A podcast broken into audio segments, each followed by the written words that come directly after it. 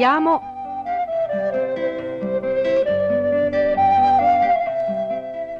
Ma il Vangelo non dice così. Da un'idea di Ernesto Comba e di Roberto Nisbè.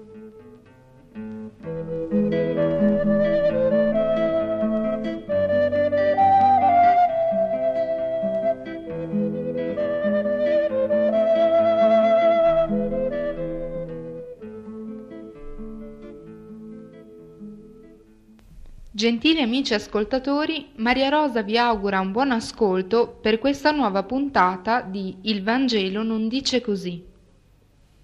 Ci stiamo occupando da alcune puntate, ormai, del tema dell'infallibilità papale. Vedremo oggi quali sono gli argomenti pro e contro l'infallibilità papale. Buongiorno a tutti anche da Luigi e mm, partiremo subito ricollegandoci a quanto abbiamo detto la volta scorsa chi era presente eh, all'ascolto della trasmissione avrà eh, sentito quanto abbiamo detto a riguardo della personalità del Papa Pio IX. Ecco, abbiamo, così per riassumere, fatto eh, attraverso eh, degli stralci di, di storia, di dichiarazioni di vescovi, di teologi, di psichiatri, di psicologi, fatto capire quanto eh, la malattia, cioè l'epilessia del Papa, eh, avesse condizionato le sue scelte e la sua vita futura. Di quanto oh, questa malattia lo avesse minato a livello psicologico, a livello psichico e di quanto il desiderio di proclamare eh, su se stesso l'infallibilità fosse in qualche modo una, um, una, una, maschera, un piccolo mezzo psicologico per poter eh, arginare le, le, le, sue ferite, per poter eh, riparare certe brecce, per poter mm, nascondere a se stesso la sua fragilità, probabilmente la, la la sua, la sua piccolezza in qualche modo, dicendo questo comunque con rispetto sempre della personalità del, del Papa di cui stiamo parlando.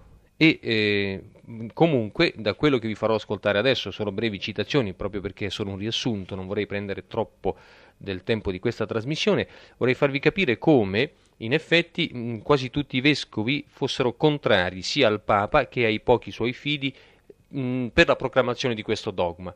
E ehm, abbiamo detto che il Papa lo volle imporre a tutti i costi, ci furono delle perquisizioni, delle mh, piccole, diciamo così, eh, inquisizioni, delle, dei dispetti fatti a coloro che non volevano la proclamazione del dogma, ci furono dei raggiri, ci, furono, ci fu la polizia addirittura pontificia che lavorò, eh, ci furono delle destituzioni, ci furono delle pressioni, ci furono delle minacce eh, perché mh, i pochi, cioè i, i, i, molti che non volevano la proclamazione del dogma alla fine si convincessero che era giusto invece eh, arrivare ad essa.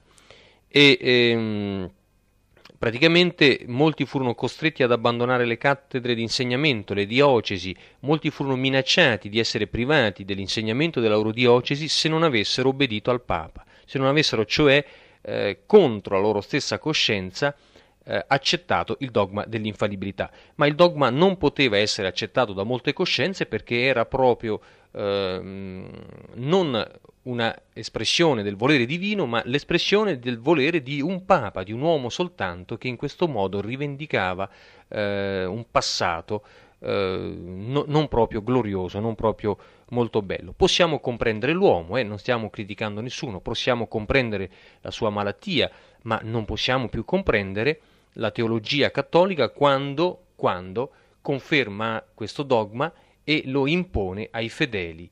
Ecco, mm, quando si parla di dogma dell'infallibilità dobbiamo capire chiaramente e fare la distinzione che eh, ci viene eh, spontanea a fare leggendo la storia di, de, del Concilio Vaticano I e che il dogma non è stata, non è stata un, non è stato un, l'espressione della volontà del concilio intero, quindi non è stata l'espressione della volontà del Signore, ma ripeto, l'espressione della volontà di un uomo soltanto.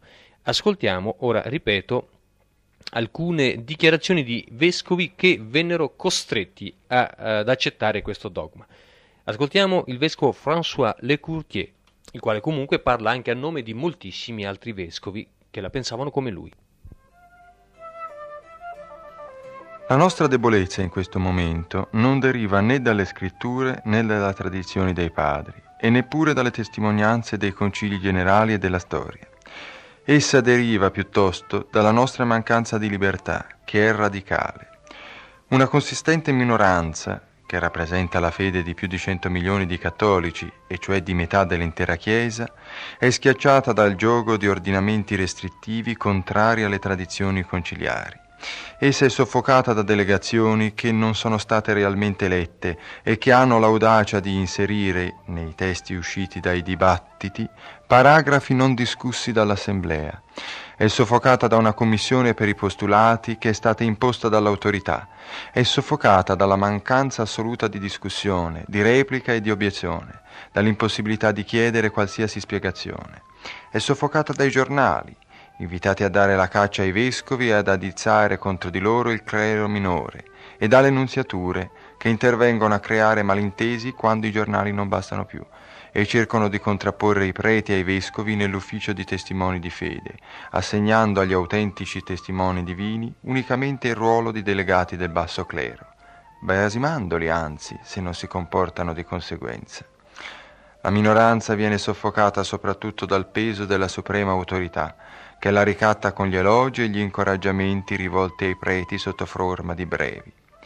Essa è soffocata dalle manifestazioni favorevoli a Don Garanger, e ostili nei confronti del signore di Montalembert e di altri.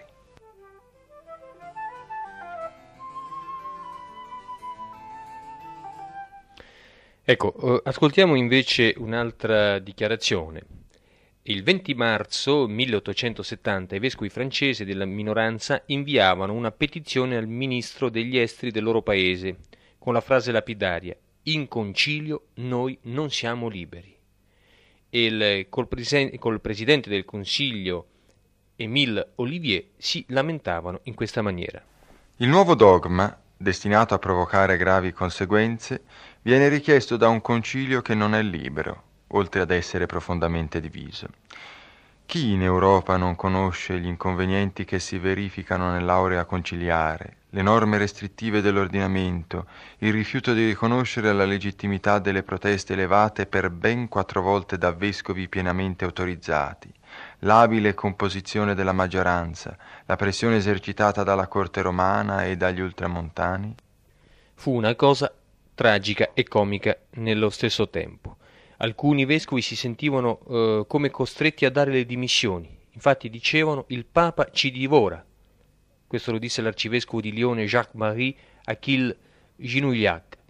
E per arrivare a dire questo, veramente eh, si era arrivati a un punto molto molto eh, tremendo, brutto. Addirittura il vescovo di Pittsburgh, Michael Domenech, diceva ci tocca mangiare quello che abbiamo vomitato. Cioè, noi non abbiamo voluto questo dogma, ce lo hanno imposto e ora noi dobbiamo obbedire. Dobbiamo obbedire, purtroppo. E, e il um, Dupanloup nel suo diario il 28 giugno 1870 annotava non vado più al concilio. La violenza, l'insolenza e ancor più la falsità, perché poi mh, purtroppo Pio IX disse delle bugie tremende scoperte, comunque ancor più la falsità, la presunzione e le continue menzogne sconsigliano dall'andarvi dei vescovi che arrivano a dire questo sono dei vescovi che hanno vissuto sulla loro pelle un'esperienza veramente tragica. Ecco, ascoltiamo un'altra, un'ultima citazione ehm, del, del, 26 agosto 1870 ehm, ed è praticamente la, la, il resoconto finale di una ehm, consesso, di un consesso di 14 teologi riuniti a Norimberga, i quali eh, dichiaravano a proposito del Concilio Vaticano quanto segue.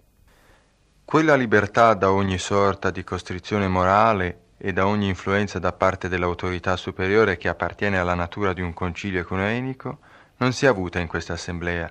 Tra l'altro, A, perché il Papa, in contrasto con la prassi dei precedenti concili, le ha imposto un ordinamento lesivo della libertà, che non si è voluto ritirare nemmeno di fronte alla protesta di un gran numero di vescovi e che, in seguito, verrà modificato senza l'approvazione dell'Assemblea e mantenuto contro la rinnovata protesta di questa. B. Perché in una dottrina riguardante personalmente il Papa e sulla quale ci si doveva pronunciare per la prima volta, è stata esercitata sui partecipanti una pressione morale con i più svariati mezzi a disposizione del Santo Padre.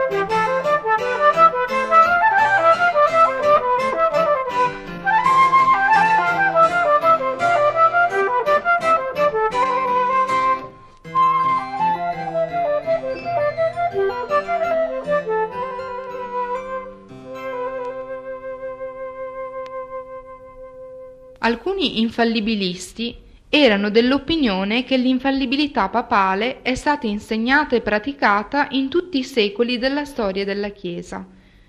Cosa puoi dirci in proposito? Ma posso dire soltanto che non è assolutamente vero e lo vedremo per quale motivo. Ecco, ehm, volevo prima comunque di passare al, alle opinioni dei padri della Chiesa fare un breve excursus sulla, sulle, come dicevamo da, nell'introduzione, sugli argomenti pro e contro dell'infallibilità papale. No? Ecco, eh, il Papa durante il Concilio Vaticano, vista l'opposizione di questi vescovi che non volevano, che erano una grande fetta del Concilio, che non volevano la proclamazione del dogma, tirò fuori alcuni eh, elementi evangelici per poter invece affermare la sua idea. No? Ecco, ci sono dei passi classici che ritornano continuamente, il, famoso è quello di, il più famoso è quello di Matteo nessun primato, nessuna infallibilità. Eh, dottrinalmente e storicamente smontano ehm, dire come erano andate veramente le cose per paura che la Chiesa si spaccasse. E in effetti la Chiesa si sarebbe veramente spaccata perché se tutti i vescovi che erano contrari al dogma e che, eh, che vennero costretti ad accettarlo poi eh, avessero predicato contro il Papa, contro la Curia, contro il Vaticano eh, avessero mh, praticamente reso, pubblico, reso pubblici tutte le, le, le, le difficoltà, le magagne, eh, le persecuzioni che dov- avevano dovuto subire in quel eh, consesso, e beh, eh, molti fedeli cattolici sinceri, in buona coscienza, si sarebbero ribellati e, e sarebbe veramente eh, successo qualcosa di, di dispiacevole, di, grade- di, sgradevole, ma forse, forse eh, que- que- questo scisma avrebbe aiutato la storia ad andare nel senso giusto, e invece ancora oggi dobbiamo ingoiare, uh, almeno i, fede- i nostri cari amici fedeli cattolici devono ingoiare spesso un dogma che non sta uh, né in cielo né in terra e che, ripeto, non è stato uh, assolutamente proclamato dal Signore e da nessuna autorità celeste, ma soltanto da un uomo contro la volontà degli stessi suoi fratelli. A questo punto il dogma dell'infallibilità papale non è soltanto in opposizione alle chiare dichiarazioni evangeliche, ma in stridente contrasto con la storia. Puoi aggiungere qualcosa a riguardo? Ma qui entriamo in un discorso veramente raccapricciante perché eh, deciso che i concili avevano sempre stabilito l'idea dell'infallibilità papale, eh, il Papa a un certo punto poteva far dire ai concili quello che non avevano mai detto, o ai padri quello che non avevano mai detto, e quindi alla storia ciò che non aveva mai detto. A un certo punto i vescovi arrivarono a dire, il Papa compreso, che eh, i concili o comunque le dichiarazioni del Papa, visto che ormai era diventato infallibile, erano superiori alla storia stessa. Cioè, se il Papa diceva una cosa che, ripeto, non stava né in cielo né in terra, quindi non aveva radici storiche, la colpa era della storia, non del Papa che, eh, che proferiva certe cose. Ora, eh, in questo modo, a decidere ciò che, eh, che debba essere ritenuto eh, tradizione non è più la ricerca storico-critica su testi e documenti antichi come volevano i, i padri conciliari, i vescovi dicevano praticamente ma non è vero che l'infallibilità papale è, è, è sempre esistita come idea nei, nei, concili, nei papi precedenti, no? E la storia lo dimostra. Eh, studiamo i documenti, leggiamoli e vedrete che non è così. Ebbene, allora il Papa diceva, beh, ma non sono i documenti a, a, a, a, dimostrare la verità, non è la storia a dimostrare la verità, ma ciò che io ritengo essere la verità, ciò che, io, eh, ciò che il magistero ecclesiastico promulga. Quindi siamo veramente in una situazione che è paradossale, che è veramente eh, fuori da ogni, eh, ogni canone, diciamo così, ma non soltanto storico, critico e quindi intellettuale, ma anche de, de, de, riferito al buonsenso. Quindi praticamente quando poi nel 1854 eh, il Papa promulgò il dogma dell'Immacolata Concezione di Maria, eh, si poteva dire no, che poiché ora, in questo momento, la Chiesa credeva e predicava l'Immacolata Concezione di Maria, questa verità doveva essere stata creduta e predicata anche in passato. Quindi, siccome adesso io dico che è giusto questo dogma, che è giusto credere in questa verità, che è giusto credere in questa opinione, ebbene allora è, è senz'altro vero che in questa opinione la si è creduta anche in passato. La si è creduta anche in passato. E questa era praticamente una strategia di immunizzazione interna. A, a, questo punto il Papa non si poteva più contraddire, no? Perché? Perché anche se nel passato nessuno aveva mai creduto all'Immacolata Concezione, ma il Papa adesso ci credeva, bisognava per forza dire che nel passato si era sempre creduto nell'Immacolata Concezione. Lo stesso discorso valse appunto per l'infallibilità. Siccome adesso io, Pio IX, decido di credere nell'infallibilità, eh, è giusto, perché io sono infallibile, me lo, me lo dice il Signore, è giusto credere che anche nel passato si sia sempre creduti nel dogma dell'infallibilità. In questo caso qualcuno, infatti il, il, Manning mm, praticamente disse il dogma superava la storia, oppure il dogma ha sconfitto eh, la storia. E lo diceva con tanto orgoglio, ma noi dobbiamo veramente piangere di fronte a queste situazioni, cari amici ascoltatori, perché eh, ci tolgono ogni, ogni, ogni senso di, di, giudizio, ogni senso di, di rispettabilità personale. Non, non, possiamo più credere a quello che dice la storia e a quello che dicono i documenti, dobbiamo credere al capriccio di, di un papa del momento, sempre parlando con tutto il rispetto della personalità, ma le, le, le cose stanno così. Le cose stanno così, noi dobbiamo andare a fondo, dobbiamo vederci chiaro in queste questioni, non possiamo accettare eh, ciò che non è vero, ciò che Dio non vuole. Non possiamo accettarlo per obbedienza al nostro capo spirituale. Non vi sto certo consigliando di disobbedire, vi sto consigliando di andare a vedere come stanno le cose, il che è diverso.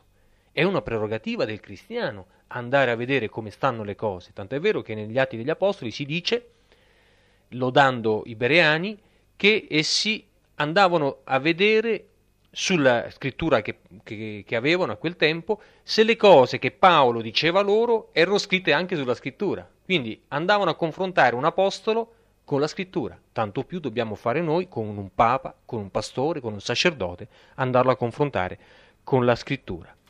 Ecco, voi capite quanto raccapriccio, quanto rammarico e quanto disgusto dovettero provare eh, i teologi cattolici di quel tempo, i professori di di filologia, di storia, di, di esegesi, di, di, di, teologia, insomma, eh, di fronte a una dichiarazione di questo genere, ma stiamo diventando veramente eh, bambini. Ecco, e purtroppo molti di loro persero la cattedra, rifiutandosi di accettare il dogma, che in questo caso era anche contro la storia, beh, no, non potevano più eh, rimanere nell'ambito del, de, di, di quella sfera lì eh, non del cattolicesimo intendo, ma perlomeno non potevano più rimanere a insegnare delle cose a cui non credevano, ma mh, mm, erano già stati anticipati poiché venivano espulsi dalle, dalle università proprio perché non credevano a questo ultimo dogma. Ora praticamente, secondo il dogma dell'infallibilità, nelle decisioni dottrinali ufficiali i papi non possono mai essere contraddetti né venire sconfessati dalla Chiesa, anche se essi avessero torto, anche se eh, diciamo la storia dice il contrario, i padri dicono il contrario e la Bibbia dice il contrario. Siamo purtroppo all'assurdo, ma la storia ci insegna che le cose sono andate così. A noi il compito oggi di andare a vedere, per amore di Dio, della verità e della Chiesa a cui apparteniamo, sia cattolica, protestante, musulmana, andare a vedere se le cose stanno veramente così. Solo così possiamo possiamo eh, essere apprezzati perlomeno agli occhi di Dio, che è quello che più conta. La materia, come abbiamo visto, offre continui spunti di riflessione, ma la documentazione più sconcertante deve essere ancora presentata. Forse non tutti sanno che il dogma dell'infallibilità è stato imposto anche ai dissenzienti costretti ad accettarlo sotto pene severe e drastiche. Ma questa sarà materia di discussione della prossima puntata. Per ora un grazie per averci seguiti sin qui un a risentirci e un saluto da Maria Rosa, oltre che da Luigi Caratelli.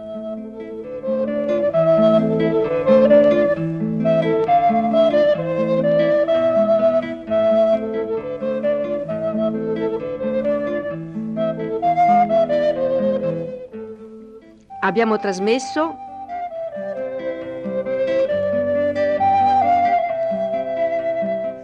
Ma il Vangelo non dice così da un'idea di Ernesto Comba e di Roberto Nisbet.